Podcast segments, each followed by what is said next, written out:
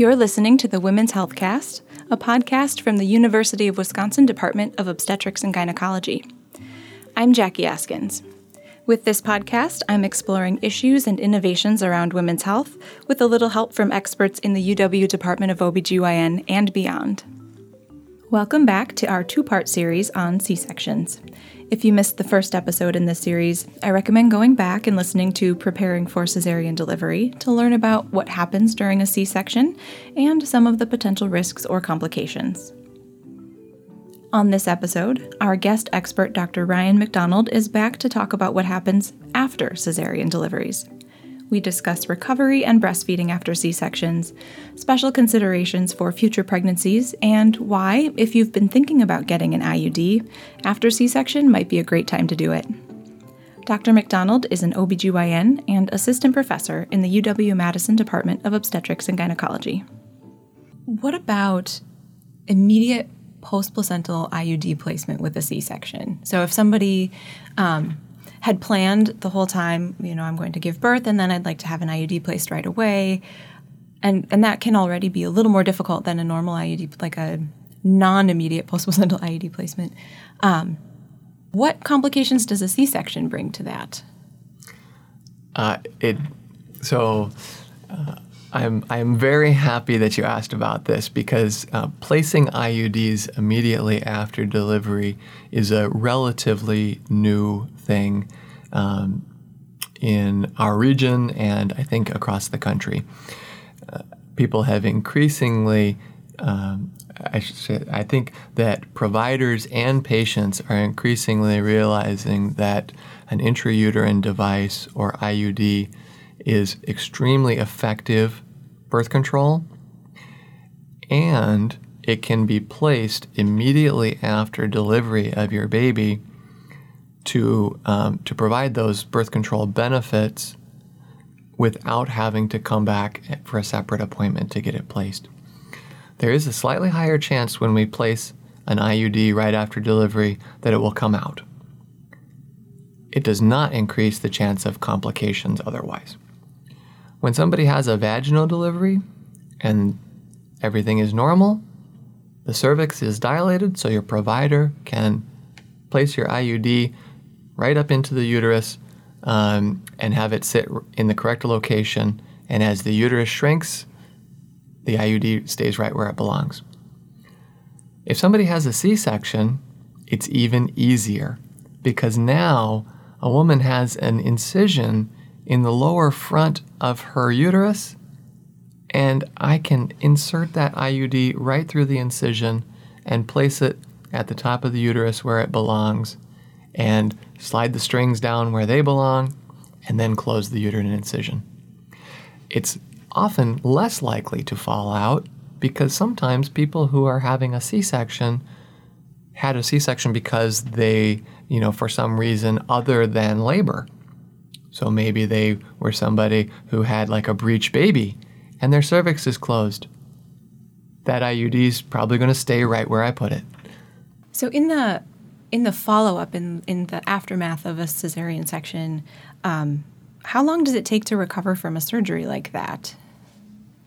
I think of recovery from C section uh, as a series of stages because recovery means different things to different people there is actually the physical location that we call recovery, which is where a woman goes immediately after surgery with her baby and generally with her support person. Uh, and that's that's an area in the hospital, right outside of the operating room, also called the post anesthesia care unit or the PACU, where we are making sure that mom and baby are safe immediately after surgery that's the space where um, we're making sure that bleeding is okay and that we're not seeing um, any problems with baby's breathing and just making sure that that both patients are transitioning to this new state in good shape. Once moms are done in in the recovery area, then they're going to go to their postpartum room. And most people stay there for 3 days after surgery in the very first day, mom is going to be recovering from the spinal or epidural anesthetic. So she's going to have this numbness go away and she's going to be able to start getting on her feet. She'll be walking the same day. And as soon as she's walking, then she can start going to the bathroom, emptying her bladder normally. It usually takes two or three days before the bowels start to wake up, but that will also probably happen before she goes home. When she is ready for discharge from the hospital, she will be taking narcotic pain medicine as well as things like ibuprofen and Tylenol to manage the incisional pain. Most moms, by the time they leave, are able to get up and down out of bed on their own, walk themselves to the bathroom, and when they get home, I expect that they would be able to do light household activity independently. I expect that moms will be able to take care of their babies independently if they need to, although my hope is certainly that they'll have lots of support. One of the main restrictions when people go home is lifting. M- most doctors recommend not lifting more than the weight of your baby for six weeks. That's a long haul, but that's important to heal some of the internal layers that you can't really see. Fortunately, the pain doesn't last quite that long. Most people's pain is pretty well controlled within a week or two and are really only having discomfort with certain movements or position changes. We do ask that people avoid driving while they're on narcotics, so that can be a week or two depending on how you recover and how your pain is. So, how long on average does it take for a new mom to feel closer to normal? In general, I would say that most people feel like they are 80 to 90% back to normal by six to eight weeks after surgery. It might take a few more months before people have really built back their conditioning and feel like their muscles are pretty strong and are feeling like they have completely recovered. How does having a C section affect someone's plans to breastfeed after delivery? Breastfeeding is super important. We know that getting skin to skin contact between mom and baby early helps support breastfeeding and bonding. And we don't want the need for a cesarean to get in the way of that. Many times we can have moms and babies doing skin to skin contact while a woman is still in the operating room finishing up her surgery. Once mom goes to the recovery room, that's where we generally start breastfeeding. So that is typically within 30 to 45 minutes of actual delivery. Locally, we have tremendous lactation support that begins immediately postpartum, and uh, and patients will find that our nurses and lactation consultants are tremendously skilled at helping people negotiate breastfeeding regardless of whether or not they had a surgery. C section really should never be a barrier to somebody being able to breastfeed. The other thing that I think is important that many people ask about is medications that they might be given as a result of a C section. Of course, we are very mindful of uh, avoiding medicines that would be incompatible with breastfeeding. Uh, but it's always good to ask your doctor if, um, if that's been considered um, and what effect some medications might have. If you have a, a patient who's had a previous C section, interested in having more children, is there a, an optimal wait time after C section before you would recommend they start trying again? That's a great question, and it's also a gray area. Uh, meaning uh, you could probably ask a dozen different obstetricians their opinion and get a dozen different answers. We know that if you have surgery, excuse me, we know that if you have a delivery too soon after a previous C-section, that that uterine scar has not healed well and that there's an increased chance of uterine rupture. The exact timing when you have reached maximal safety is the part that's debatable. Certainly, waiting at least 12 months is is clearly um, waiting 12 months is, is well supported by the scientific literature. Some experts recommend waiting 18 to 24 months before attempting to be pregnant. If someone delivers via C section, does that kind of increase their likelihood of future pregnancies being delivered via C section as well? I would definitely say that people who have had one C section are at higher chance of getting another C section. Mm-hmm. That does not mean that everyone needs to have a second C section. If someone has had a previous C section, most women are eligible for a trial of labor with their next pregnancy. In medical speak, we call this a trial of labor after cesarean or a TOLAC. T L O A C. You'll also hear the term vaginal birth after cesarean or VBAC, VBAC. Um, and I just clarify those now because sometimes I just say them without even thinking about that I'm using these very weird terms. But a trial of labor after a C section is, uh, is something that you want to talk with your doctor or your midwife about early in your pregnancy. If you've had a previous C section, you probably will be given the option for a trial of labor or a scheduled repeat C section. Okay, so if we focus on a trial of labor after cesarean, one of the early things we want to do is calculate your odds of successful vaginal delivery. How do you calculate the likelihood of a successful vaginal delivery? What sort of factors do you consider? We have online calculators that are, have, are validated to help us determine what someone's chance of a vaginal delivery are.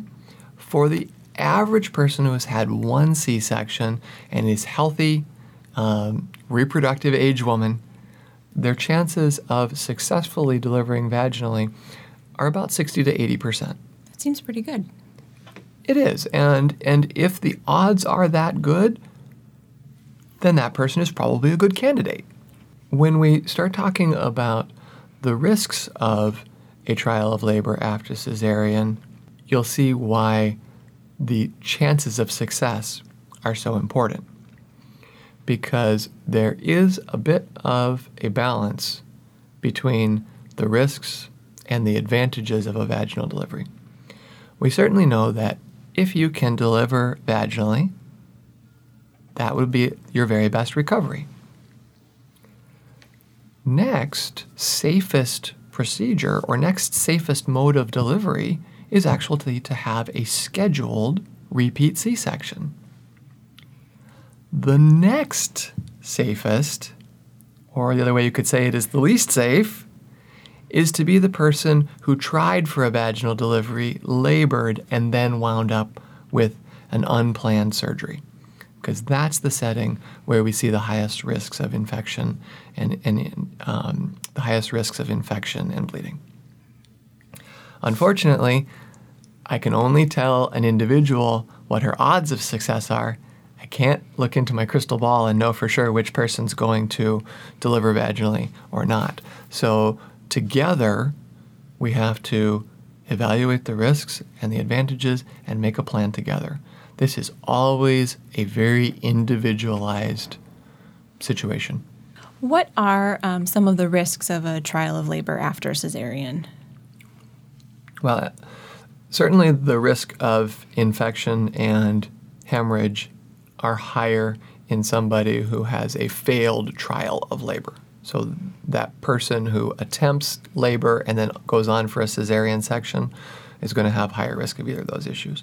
The other thing that is very specific to previous C-section is the risk that that uterine scar from the previous surgery breaks open during labor contractions. That's called a uterine rupture.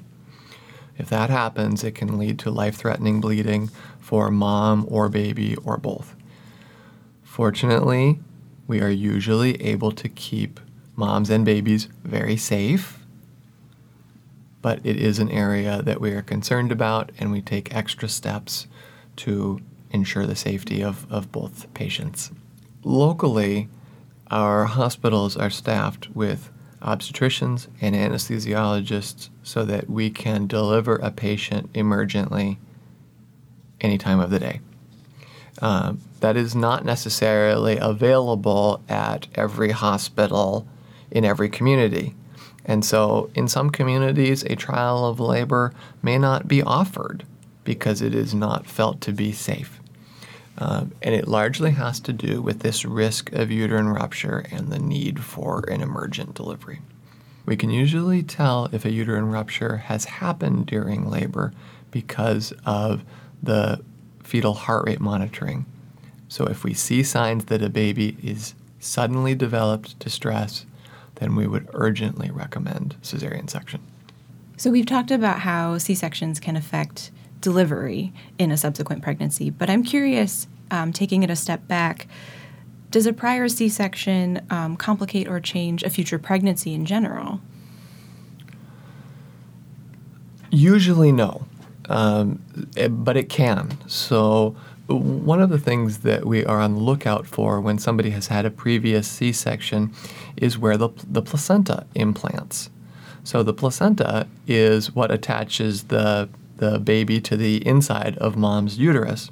And it can really insert itself anywhere inside the uterine cavity. Well, because of previous surgery, we have a, now a small scar on the front wall of the lower part of a woman's uterus. If a placenta attaches over the top of that scar, it actually does not hurt the baby the placenta still gets great blood flow, baby probably still grows totally normally and healthy, and likely would still deliver at term. When the placenta attaches down low like that, though, there's two things that can happen. One, it can actually block the opening of the cervix, and in that case, a woman cannot safely deliver vaginally because the cervix cannot open without the placenta being in the way. So she needs to have a C section. But then the second issue is that the placenta, which has now attached over that scar, has an area where the interface is disturbed, and so the placenta may not be able to normally separate. That is called a placenta accreta. It basically just means an adherent placenta. But what it means for the woman is that we can't deliver a placenta without creating dangerous bleeding. And so you may be a setup for needing to have a cesarean followed immediately by a hysterectomy. So a woman could lose her uterus right after delivery. Um, that is certainly more dangerous than a hysterectomy that is done for other reasons because the uterus has tremendous blood flow to support the pregnancy. Um, and so those women often need to have blood transfusions, and it, that is a dangerous procedure. The good news is for somebody who's had one surgery, one C section before, the risk of this type of placental attachment issue is about 1%. So it's not a common thing that happens. But if it does happen, it's there's nothing really we can do to prevent it. It's something that's diagnosed during that subsequent pregnancy, and then we make a plan for delivery as the pregnancy progresses. Dr. McDonald, thank you so much for joining me. It's been very much my pleasure talking to you about this topic that um, is such an important part of what we do. We're coming up on spring break season. If your winter is half as brutal as the one we're having in Wisconsin, I'm sure a warm weather getaway sounds pretty good right about now. But traveling to tropical locations and traveling in general could present some extra challenges for people who are pregnant. On the next Women's Health Cast, I'll talk with Katie Antony to get an update on Zika virus risks for pregnant travelers, as well as helpful safety tips for traveling while pregnant. Dr. Antony is a maternal fetal medicine specialist in the UW Madison Department of Obstetrics and Gynecology. Women's Healthcast is a production of the University of Wisconsin Madison Department of Obstetrics and Gynecology. This episode was produced and engineered by Rob Garza. You can subscribe to Women's Healthcast on iTunes, Podbean, Stitcher, Google Play, or wherever you like to get your podcasts. And of course, you can follow us on Twitter, Instagram, and Facebook at Whisk OBGYN. Please let us know how we're doing. Rate and review us on your podcast app, and let us know what women's health issues you would like to learn more about. Thanks for listening.